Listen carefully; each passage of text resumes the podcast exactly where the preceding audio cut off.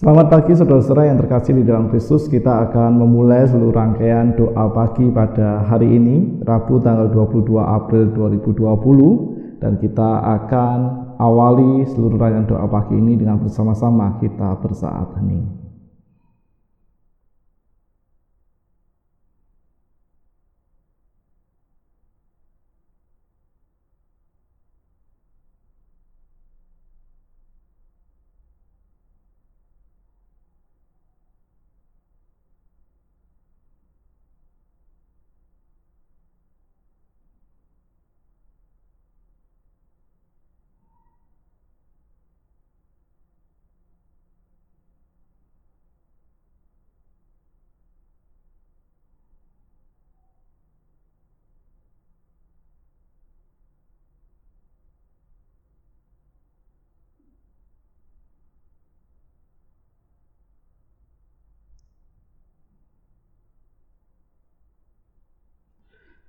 Saudara-saudara yang kasih kita mengucap syukur bahwa hingga detik ini dalam keterpisahan jarak kita, kita telah mendapatkan kesempatan dari Tuhan untuk bersama-sama merayakan segala kasih sayangnya yang terus setia mengalir dalam diri kita, dalam setiap uh, perenungan dan juga dalam setiap pujian yang akan kita naikkan bersama-sama dalam doa pagi ini.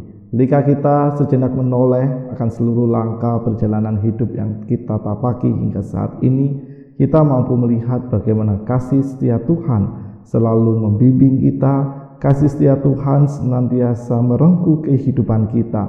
Meski kita bukan orang yang baik, tetapi karena kasih setia Tuhan, kita senantiasa terus diberikan kesempatan untuk menyatakan kesaksian kehidupan kita sebagai wujud kasih kita kepada Tuhan, serta sebagai wujud kita bersyukur atas seluruh anugerah yang Tuhan nyatakan. Kita akan memujikan dari pelengkap Kidung Jemaat nomor 244.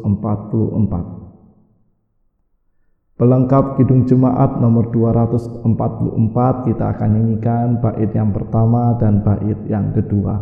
Sejenak aku menoleh.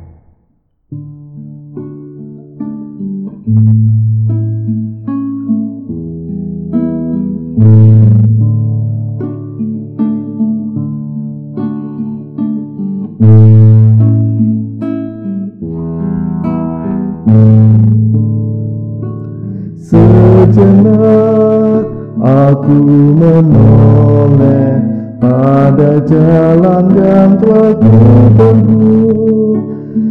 Kasih Tuhan ku beroleh membuatku tertegun. Jalan itu memulihku kadang-kadang terang tapi Tuhan membimbingku hingga aku tercengang kasih Tuhan membimbingku dan hatiku pun tenang. Baik yang kedua.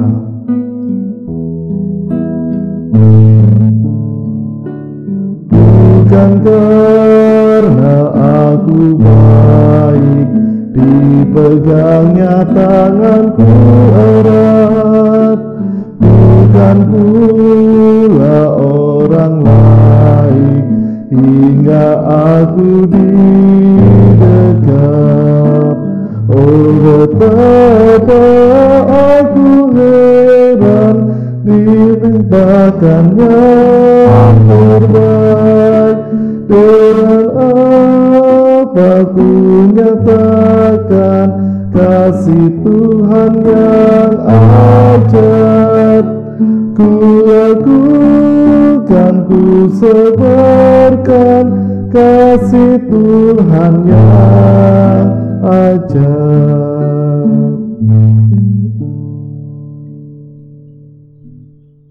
Mari kita berdoa.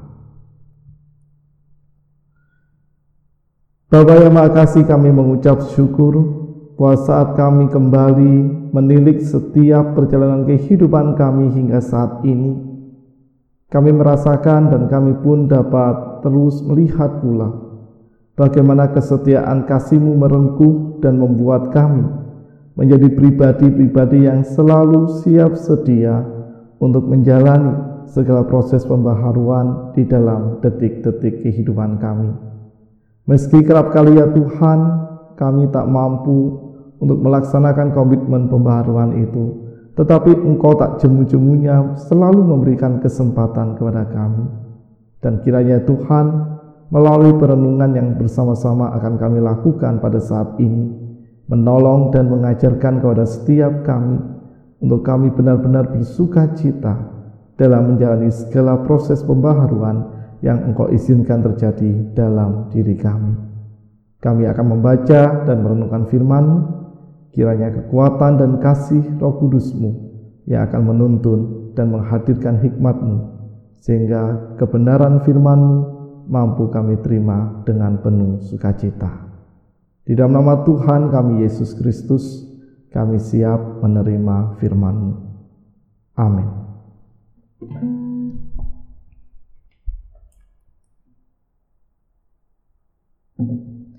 Saudara-saudara yang terkasih di dalam Kristus, bacaan kita pada pagi ini diambil dari Matius 12 ayat 38 sampai dengan 42. Matius 28 Matius 12 maaf Matius 12 ayat 38 sampai dengan 42 saya memberikan kesempatan pada saudara-saudara untuk mempersiapkan bacaan dari Matius 12 ayat 38 sampai dengan 42.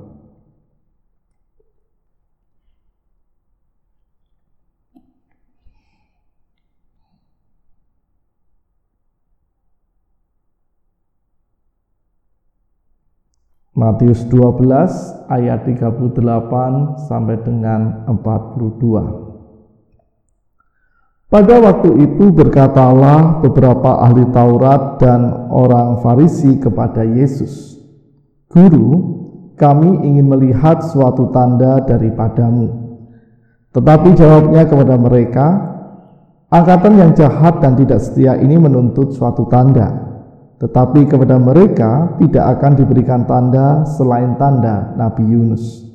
Sebab seperti Yunus tinggal di dalam perut ikan tiga hari tiga malam, Demikian juga anak manusia akan tinggal di dalam rahim bumi tiga hari tiga malam.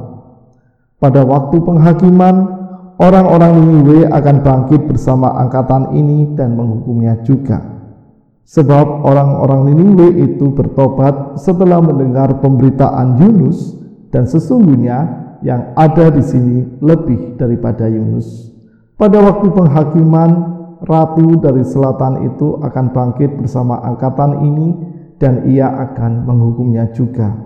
Sebab ratu ini datang dari ujung bumi untuk mendengar hikmat Salomo dan sesungguhnya yang ada di sini lebih daripada Salomo. Demikianlah pembacaan firman Tuhan, berbahagialah setiap kita yang senantiasa memelihara, menghidupi dan melakukan firman Allah ini dalam kehidupan kita sehari-hari. Saudara-saudara yang terkasih di dalam Kristus, pernahkah atau seringkah di dalam kehidupan kita, kita memperhatikan handphone atau gadget atau gawe yang kita miliki. Di dalam handphone atau gadget atau gawe yang kita miliki tersebut, kita kerap menemukan sebuah fitur atau sebuah fungsi yang nantiasa harus kita perbaharui dalam uh, handphone atau gadget yang kita miliki tersebut. Contohnya saya yang terkasih, jika ada pembaharuan aplikasi atau pembaharuan sistem, pasti akan muncul sebuah kalimat update your system. Apa fungsi update your system ini dalam handphone atau gawe yang kita miliki? Sesuai terkasih, sebuah handphone atau gawe harus selalu diupdate sistemnya tentunya atau harus selalu diperbaharui karena ada sebuah tingkat keamanan yang harus kita tingkatkan setiap update atau pembaharuan itu muncul di HP kita. Dan tentu update atau pembaharuan itu bukan tanpa alasan, hal itu diperlukan supaya gadget atau gawe kita senantiasa memiliki tingkat keamanan yang baru. Dan itu juga akan membuat handphone atau gadget kita akan semakin aman dan performa sistemnya akan lebih baik lagi sehingga menolong kita untuk kita dapat menggunakan atau memanfaatkan gawe atau uh, handphone kita itu dengan lebih baik lagi.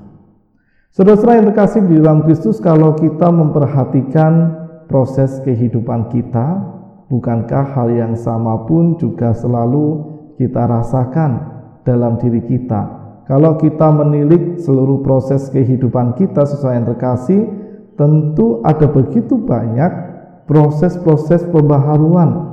Tak hanya handphone kita tentunya, tetapi dalam ketika kita menjalani kehidupan kita hingga detik ini, kita pun pasti akan selalu mengalami dan membutuhkan pembaharuan kehidupan.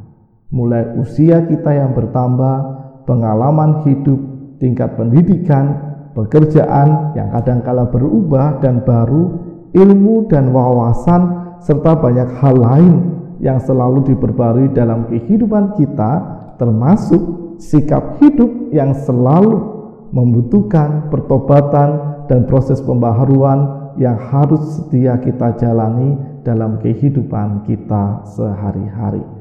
Saudara-saudara yang terkasih di dalam Kristus, teks Injil kita hari ini mengajak kita untuk merenung pentingnya pembaharuan dalam setiap aspek hidup sehari-hari. Ketika Kristus hidup dan melayani di tengah umat manusia, para pemimpin agama di kalangan masyarakat Yahudi sulit sekali menerima pembaharuan-pembaharuan yang dibawa oleh Yesus. Padahal mereka mengetahui tentang karya Mesias atau karya Kristus berdasarkan nubuatan para nabi dalam kitab suci juga nubuatan-nubuatan pembaharuan yang akan dibawa sang Mesias itu di tengah-tengah orang Israel. Namun para pemimpin agama Yahudi ini kurang mampu dalam tanda kutip menerima secara utuh setiap pembaharuan yang dibawa dan dilakukan oleh Kristus. Kita bisa melihat dalam semua teks Injil pembaharuan-pembaharuan apa saja yang dilakukan oleh Kristus. Saya, dalam kesempatan ini saya akan menunjukkan dua hal. Yang pertama, ketika Yesus membarui makna sabat. Bagi tradisi masyarakat Yahudi, sahabat berarti mereka berhenti dari semua pekerjaan di dalam kehidupan mereka. Tetapi Kristus membawa makna yang baru, di mana umat tetap harus menolong sesamanya meski hari sabat. Padahal kata menolong itu menunjukkan sebuah kata kerja dan itu sangat dilarang oleh tradisi masyarakat Yahudi. Tetapi Kristus mendobrak hal itu. Dan Kristus melakukan pembaharuan sehingga ia memberikan makna yang baru bahwa ketika umat menemukan atau menjumpai saudaranya atau sesamanya yang membutuhkan pertolongan, maka tidak ada alasan untuk tidak memberikan pertolongan terbaik kepada sesamanya tersebut meski waktu itu hari Sabat. Dan ternyata makna baru ini ditentang habis-habisan oleh kalangan Farisi dan para ahli Taurat. Contoh yang kedua yang dikasih ketika Kristus duduk bersama dengan orang-orang yang dianggap tak layak hidup di tengah masyarakat saat itu seperti pezinah, pemungut cukai, orang yang sakit kusta dan lain sebagainya. Karena mengingat status Kristus sebagai sang guru di tengah-tengah masyarakat, sehingga ketika Kristus duduk bersama dengan orang-orang yang dianggap tak layak hidup di tengah-tengah masyarakat Yahudi ketika itu, maka apa yang dilakukan oleh Kristus ditentang habis-habisan juga oleh kalangan pemimpin agama. Sehingga di sinilah kita mampu memahami apa yang sebenarnya uh, ditentang oleh para pemimpin agama, oleh para ahli Farisi dan juga para ahli Taurat. Mereka menentang apa yang dilakukan oleh Kristus itu karena mereka pun di balik itu semua tidak menyukai kehadiran Kristus di tengah-tengah mereka memberikan pengajaran-pengajaran yang baru yang sesuai dengan kebenaran firman Tuhan. Dan penyebab yang lain selain terkasih adalah pemahaman mereka tentang Mesias yang adalah sekali lagi dalam tanda kutip eksklusif milik mereka, eksklusif milik orang-orang yang merasa benar di hadapan Tuhan dan merasa benar di hadapan sesama dan tidak bersedia menerima makna kehadiran Mesias yang adalah membawa pembaharuan yang menghadirkan damai sejahtera bagi dunia. Sehingga dengan demikian pembaruan yang dilakukan oleh Kristus bagi mereka bukan sesuatu yang yang penting meski itulah jalan dan makna kehadiran Mesias di tengah-tengah Israel dan di tengah-tengah dunia ini. Untuk itulah penulis Injil Matius di ayat di Matius 12 ayat 39 sampai dengan 42 hendak menyadarkan orang-orang pada masa itu dan kita semua bahwa kehadiran Mesias yang membarui lebih mudah, sering kali lebih mudah diterima oleh orang-orang di luar Israel karena mereka bersedia untuk diperbarui imannya maupun pertumbuhan hidupnya. Sama seperti orang-orang Niniwe yang dikutip kisahnya oleh penulis Injil Matius di pasal 12 ayat 38 sampai dengan 42 ini yang bersedia bertobat ketika Yunus menyampaikan nasihat Allah dan mereka pun bersedia mendengar, menghidupi nasihat Tuhan itu dan memperbarui hidup mereka dengan utuh.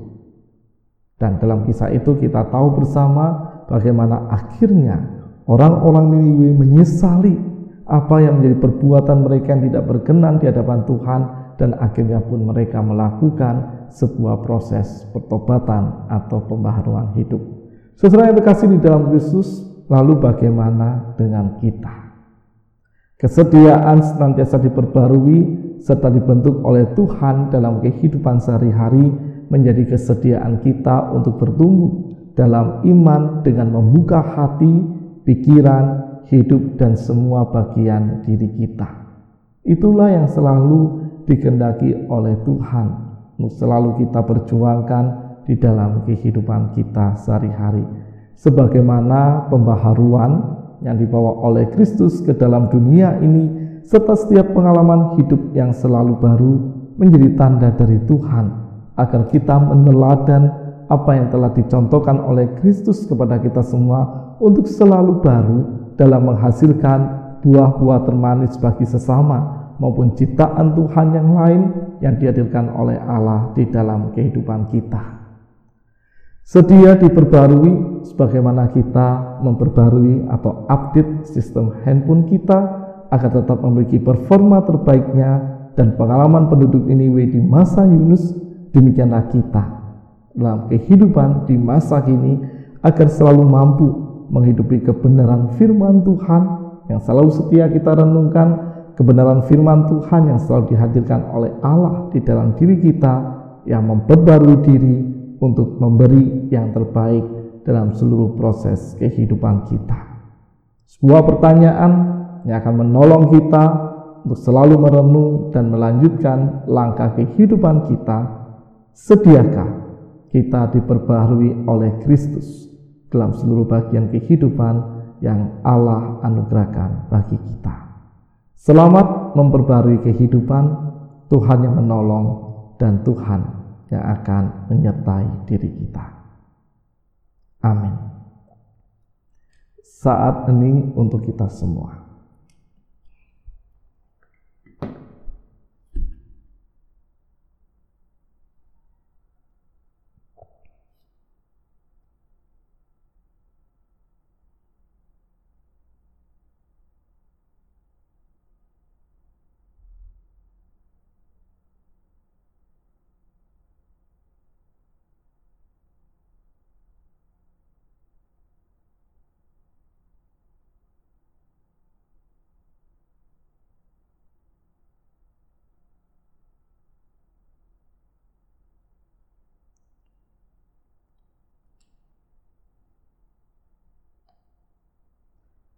Saudara yang kasih kita akan merespon perenungan kita tadi dengan bersama-sama menyanyikan dari NKP 182.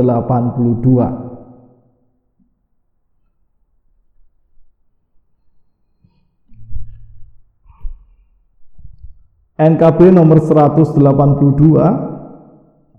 Saya mengajak saudara untuk membuka buku nyanyiannya maupun juga file yang sudah saya bagikan. NKB 182 kita akan nyanyikan bait yang pertama dan bait yang kedua. Ku rindu mengiringimu. Kita rindu untuk selalu mengiringi Tuhan. Kita senantiasa rindu agar Tuhan menyatakan maksud dan hikmatnya di dalam kehidupan kita. Maksud dan hikmat yang selalu memberi kesempatan kita memperbarui diri dalam hidup sehari-hari. Kurindu mengiringimu.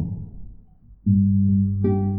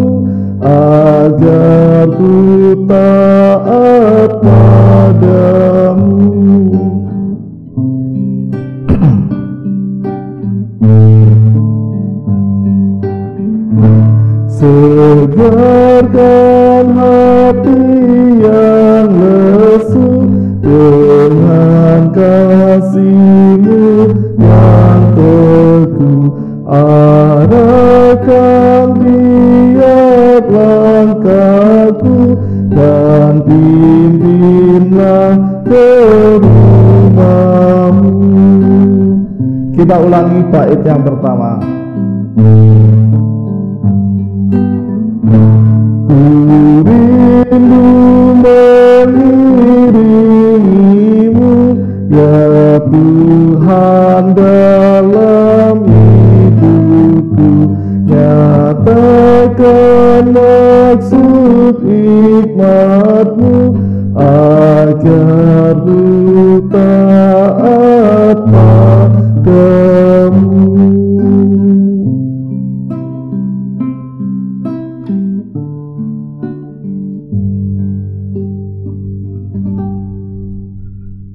Saudara-saudara kita akan menaikkan setiap pokok syafaat kita di dalam doa sekaligus juga kita akan berdoa untuk mengakhiri seluruh rangkaian doa pagi kita pada pagi ini.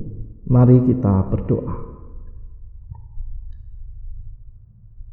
Bapak yang Maha kami bersyukur ya Tuhan melalui firman-Mu tadi Engkau menolong dan mengingatkan kami untuk kami selalu sedia diperbaharui dalam seluruh langkah dan proses hidup yang Engkau anugerahkan dalam diri kami. Dan kiranya Tuhan, dalam seluruh proses pembaruan itu, ajarlah kami untuk selalu terbuka dengan seluruh kehendak dan maksudmu yang terbaik yang Engkau nyatakan di dalam hati dan kehidupan kami.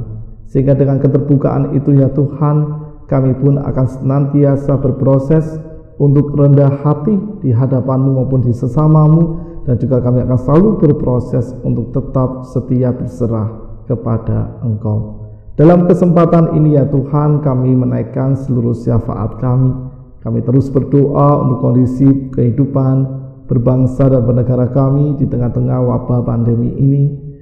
Pandemi COVID-19 ini ya Tuhan, kami tahu bahwa seluruh proses kegiatan untuk di rumah saja diperpanjang hingga tanggal 29 Mei 2020. Kiranya Tuhan dalam segala keterbatasan gerak kami, dalam keterpisahan jarak yang saat ini harus kami jalani, kami ingin belajar untuk selalu menerimanya dengan penuh sukacita. Meski rasa bosan mulai menghinggapi kehidupan kami ya Tuhan, karena selama satu bulan ini kami sangat jarang sekali memiliki kesempatan untuk berkumpul seperti biasanya. Tetapi kami ingin menyadarinya Tuhan bahwa hal ini sangat diperlukan sebagai wujud kesediaan dan juga kesiapan kami dalam hidup saling menjaga satu dengan yang lain agar pandemi COVID-19 ini dapat segera selesai. Untuk itu ya Tuhan, kiranya kami akan senantiasa memohon kekuatan-Mu bersama dengan seluruh anggota masyarakat yang lain untuk belajar menjadi pribadi-pribadi yang taat, mentaati seluruh himbauan pemerintah, agar segala usaha yang diperjuangkan oleh pemerintah, kami bersama dengan tim medis, para medis, maupun juga setiap relawan ya Tuhan yang berusaha untuk memberikan bantuan yang terbaik yang dapat mereka berbuat untuk menangani percepatan wabah penyelesaiannya wabah COVID-19 ini ya Tuhan. Biarlah setiap dukungan kami untuk bersedia tinggal di rumah saja, melakukan segala aktivitas hidup sehari-hari melalui segala fasilitas yang ada yang kami miliki lewat rumah masing-masing akan menjadi sebuah sikap kepedulian kami kepada sesama yang Engkau anugerahkan dalam diri kami. Kami mengingat untuk setiap saudara-saudara kami yang dinyatakan positif COVID-19 maupun mereka yang saat ini dalam status PDP, ODP, dan juga ODR ya Tuhan. Kiranya Kau akan selalu melindungi mereka, Kau juga akan senantiasa memberikan kekuatan dan menganugerahkan semangatmu. Sehingga dalam segala situasi yang saat ini mereka hadapi, kiranya mereka tetap bersuka cita dan bersemangat menjalaninya dan selalu berserah di dalam Engkau. Kami mengingat untuk keluarga dari saudara kami yang meninggal akibat COVID-19 ini ya Tuhan kiranya Kau juga akan selalu menghibur keluarga yang ditinggalkan sehingga dengan kekuatan dan kasih sayangmu yang merengkuh mereka akan membuat mereka tegar dan selalu siap sedia berproses dalam pesiaran hidup mereka selanjutnya. Kami mengucap syukur ya Tuhan karena angka kesembuhan telah melebihi angka kematian karena wabah COVID-19 ini. Untuk itu ya Tuhan kami akan tetap terus belajar untuk mawas diri dan tidak lengah oleh karena angka kesembuhan telah jauh melampaui angka kematian dalam pandemi ini. Dan kiranya Tuhan kami pun akan selalu waspada dengan menjaga setiap keberadaan kesehatan kami serta saling menjaga satu dengan yang lain dalam kehidupan bermasyarakat. Kami juga berdoa ya Tuhan untuk kehidupan bergereja kami. Kami mengucap syukur dalam seluruh keterpisahan jarak dan waktu, Engkau tetap memberi kami kesempatan untuk bersekutu bersama melalui doa pagi ini maupun juga melalui kegiatan-kegiatan gerejawi yang lain. Untuk itu ya Tuhan, kiranya Engkau yang akan selalu memberkati dan memimpin langkah diri kami selanjutnya, agar kami pun selalu belajar juga untuk saling menjaga dan saling menopang dalam kehidupan persekutuan sebagai gerejamu. Kami bersyukur seluruh tim yang telah menghadirkan pelayanan melalui media daring atau online ini ya Tuhan, sehingga kami tetap terfasilitasi untuk melakukan setiap doa pagi, kebaktian minggu, kebaktian anak, kebaktian remaja pemuda, rapat koordinasi dan setiap kegiatan yang lain yang sedang kami rencanakan maupun juga yang sedang kami laksanakan. Kiranya Kau memberkati kehidupan setiap anggota tim yang bersedia untuk meluangkan waktunya demi terselenggaranya dan lancarnya setiap event kegiatan gerejawi secara daring ini. Kiranya ya Tuhan, kekuatan dan kesehatan terbaik senantiasa Engkau hadirkan. Juga untuk setiap pengurus badan pelayanan jemaat, para penatua, para aktivis gereja, karyawan gereja, dan setiap anggota jemaatmu yang terlibat, baik secara langsung maupun tidak langsung, dalam pelayanan di tengah-tengah jemaatmu ini, Engkau juga akan senantiasa menolong dan menyertai mereka dalam seluruh kesempatan hidup yang mereka miliki dan dalam setiap pelayanan yang mereka berbuat. Kiranya Tuhan kasih setiamu yang akan selalu menguatkan dan memimpin kehidupan mereka sehingga mereka pun selalu bersemangat dalam menjalani hari-harinya. Bapak yang makasih kami juga berdoa untuk seluruh keperluan yang dibutuhkan dalam operasional kegiatan gereja operasional Yayasan Kristen Petra Madiun. Kiranya Engkau juga akan selalu mencukupkan ya Tuhan segala kebutuhan yang diperlukan ini karena meski kegiatan-kegiatan tetap uh, dijalankan secara online namun kegiatan operasional harian di uh, kehidupan bergereja maupun juga di kehidupan uh, sekolah maupun Yayasan Kristen Petra Madiun ya Tuhan tetap dibutuhkan. Untuk itu ya Tuhan, kiranya kami mampu untuk memberikan dukungan-dukungan terbaik kami baik secara materi, materi maupun juga secara moral ya Tuhan dalam segala dukungan itu kiranya kami mampu bersuka cita untuk memberikannya demi kemuliaan namamu dan demi berjalannya seluruh proses pelayanan pendidikan dan juga pelayanan harian di tengah-tengah jemaat kami. Bapak yang makasih kami juga mengingat untuk saudara-saudara kami yang saat ini ada dalam kondisi lemah tubuh, baik mereka yang sedang dirawat di rumah sakit maupun mereka yang saat ini tengah menjalani perawatan di rumah masing-masing. Kiranya segala berkat, anugerah, kekuatan, dan juga segala karya kesembuhan-Mu ya Tuhan, kami mohon nyata dalam tubuh saudara kami yang ada dalam lemah tubuh. Sehingga dalam segala kelemahan yang mereka alami, kiranya mereka mampu untuk selalu bersuka cita menjalaninya dan mereka tetap selalu berserah dan berharap di dalam Engkau. Kiranya semangat dan sukacita kehidupan pun mengalir dalam diri mereka, sehingga mereka pun akan selalu siap sedia menjalani segala proses kesembuhan itu sesuai dengan apa yang engkau kendaki. Untuk keluarga yang selalu merawat dan menjaga, kiranya engkau juga akan senantiasa memberkatinya Tuhan, sehingga dalam segala perawatan yang diberikan, kiranya setiap keluarga pun akan tetap berharap dan berserah di dalam engkau. Bapak yang makasih kami juga berdoa untuk segala anggota keluarga kami yang ada di luar kota Madiun ya Tuhan yang saat ini mereka tidak dapat pulang karena pandemi COVID-19 ini kiranya Engkau juga akan selalu memberkati mendukung kehidupan mereka dan menopangnya Tuhan di mana pun mereka berada kiranya kasih setiamu yang akan selalu memimpin dan menuntunnya serta kasih setiamu juga yang akan melindungi mereka sehingga ketika mereka berjauhan dengan keluarga yang di kota Madiun, kiranya mereka akan selalu tetap berserah di dalam engkau dan tetap menjaga komunikasi lewat setiap fasilitas komunikasi yang dimiliki masing-masing. Kami juga ingin menyerahkan untuk seluruh proses dan pergumulan kehidupan kami hingga detik ini ya Tuhan maupun yang akan kami jalani. Kami memohon kiranya kekuatan kasih-Mu yang senantiasa menolong dan memimpin kami semua sehingga di dalam seluruh pergumulan dan proses hidup yang kami jalani, kiranya Engkau akan menolong dan memimpinnya. Dan kami pun juga memohon kiranya Tuhan melalui segala hikmat yang Engkau hadirkan, mengajarkan kami untuk kami selalu bersuka cita dan kami selalu berserah di dalam Engkau. Bapak yang Maha Kasih kami menyerahkan seluruh langkah persiaran kami saat ini ya Tuhan di hari ini maupun juga waktu-waktu selanjutnya Kiranya damai sejahteramu yang akan selalu menolong dan memimpin kami semua.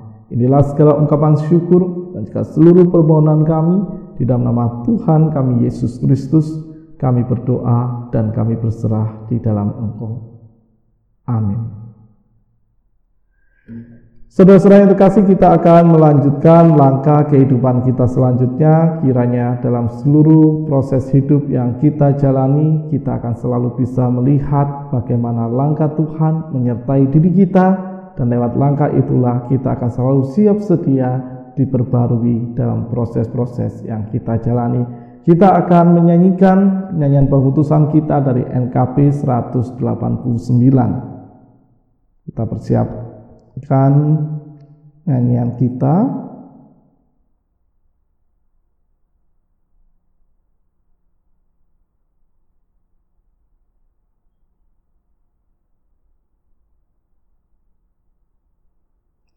NKB 189 kita akan nyanyikan bait yang pertama saja. Pegang tanganku. Kita senantiasa mohon dan berserah pada Tuhan dan meyakini Tuhan selalu memegang proses kehidupan kita. Pegang tanganku.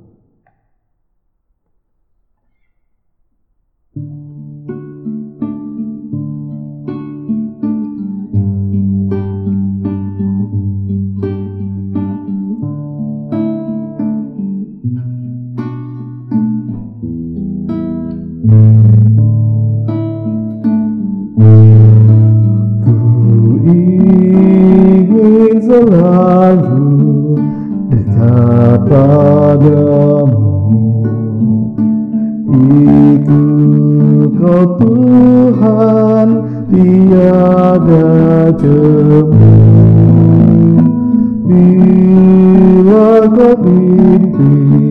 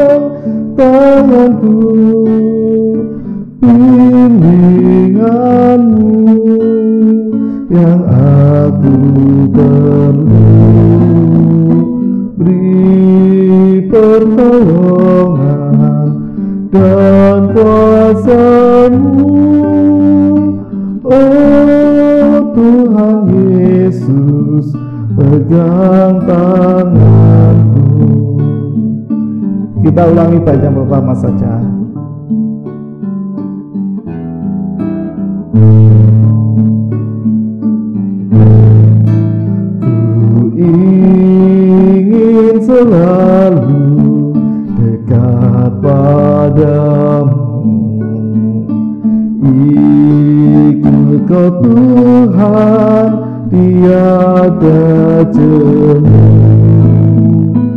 Bila kau pimpin kehidupanku Takkan ku ragu tetap langkahku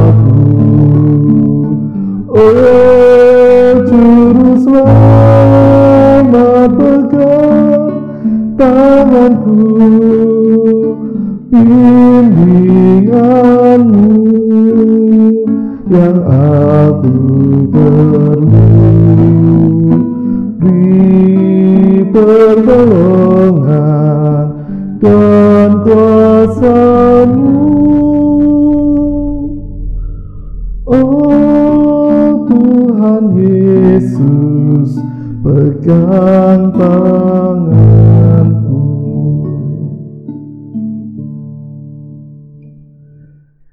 Sesuai kasih kini lanjutkanlah seluruh langkah kehidupanmu dan terimalah berkat Tuhan. Kiranya kasih karunia dan damai sejahtera dari Allah Bapa kita dalam persekutuan dengan Tuhan kita Yesus Kristus dan setiap kasih penyertaan Roh Kudus akan senantiasa menolong dan menyertai langkah kehidupan kita untuk kita selalu siap sedia diperbaharui dalam aspek kehidupan yang menjadi anugerah Tuhan kini dan sampai selama-lamanya. Haleluya. Amin. Saat ini untuk kita semua.